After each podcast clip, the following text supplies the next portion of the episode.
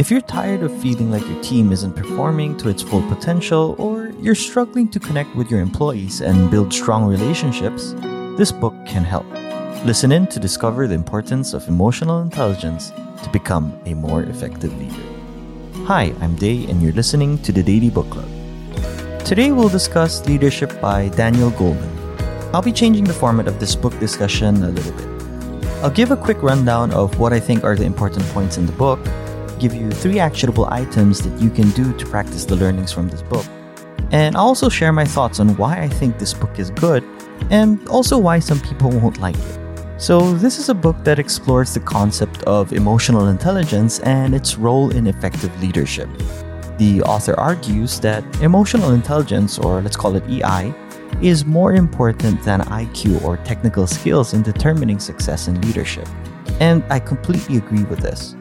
And this is in line with the previous episode on No Hard Feelings by Liz Fosslien.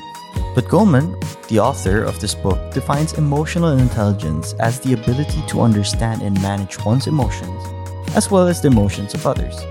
So he suggests that leaders with high EI are better able to build strong relationships, communicate effectively, and resolve conflicts. And this in turn leads to better decision making, problem solving, and team performance.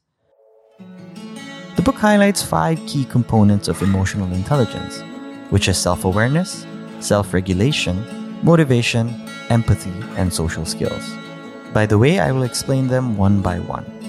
But Goleman encourages leaders to focus on building these skills in order to become more effective leaders. And if you're looking for a starting point, he suggests that self awareness is where you can start. It is the foundation of emotional intelligence. It refers to the ability to understand one's emotions and how they affect behavior. Then we can go to self regulation as it allows leaders to control their reactions and make better decisions. Motivation is crucial for achieving goals and leading by example.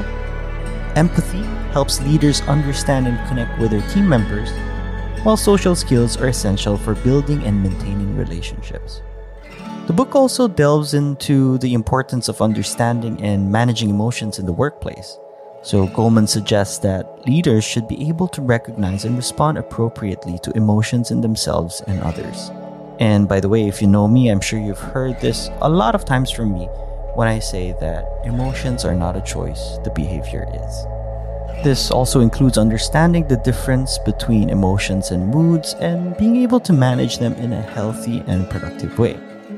By the way, if you want more information on this, you can check out the previous episode, like I mentioned a while ago, No Hard Feelings by Liz Fosley. So, knowing all these things, what can we do to practice the learnings in this book? So, here are three actionable items. 1. Try to develop self awareness. Leaders should focus on understanding their own emotions and how they affect their behavior. This can be done through practices such as journaling, mindfulness, or seeking feedback from others. 2. Improve self regulation.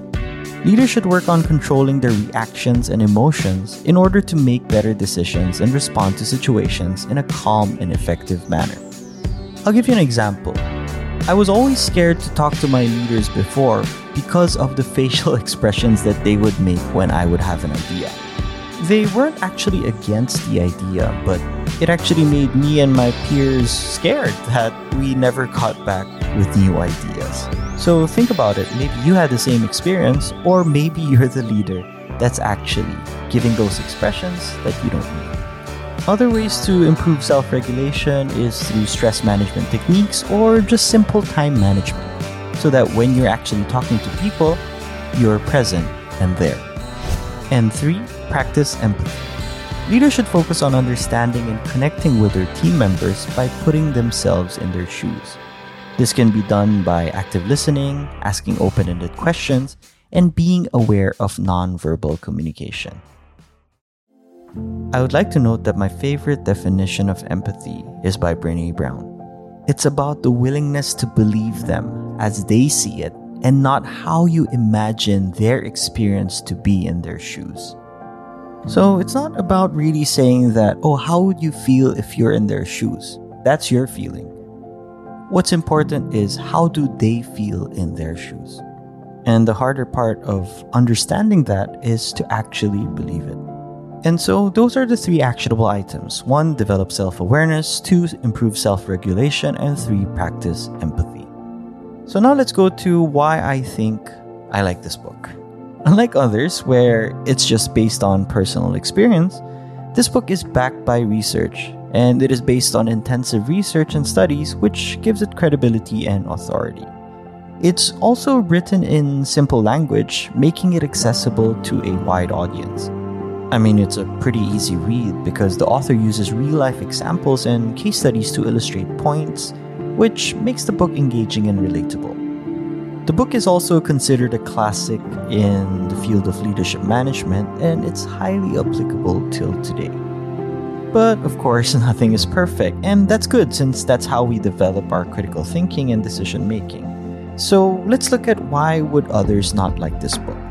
I think one of the biggest factor is that there's lack of attention to cultural differences. I say this because the book's approach to emotional intelligence and leadership is based primarily on the Western cultural norms and may not be fully applicable to other cultures. There's also the dangers of high emotional intelligence, which includes manipulation or emotional manipulation of others, especially when emotional intelligence is not used properly. And lastly, there's limited focus when it comes to other important factors of leadership, such as strategic thinking, decision making, and problem solving. Sure, this book is about emotional intelligence for leadership, but as good as it is, it's not everything. By the way, it's important to note that these criticisms, or whatever you want to call them, may not be applicable to every reader, and don't get me wrong, the, the ideas presented in the book are still highly valuable always remember that any book, despite its value, may not be completely applicable to every situation and context. So, just to wrap it up, this book is a comprehensive guide to understanding and developing emotional intelligence for effective leadership. It really highlights the importance of emotional intelligence in the workplace and provides practical strategies for building the key components of emotional intelligence. So, there's a lot of examples in the book and even real life case studies.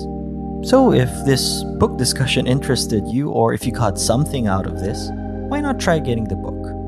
And that was a quick summary on leadership by Daniel Goleman. Till the next episode, thank you for listening to the Daily Book Club.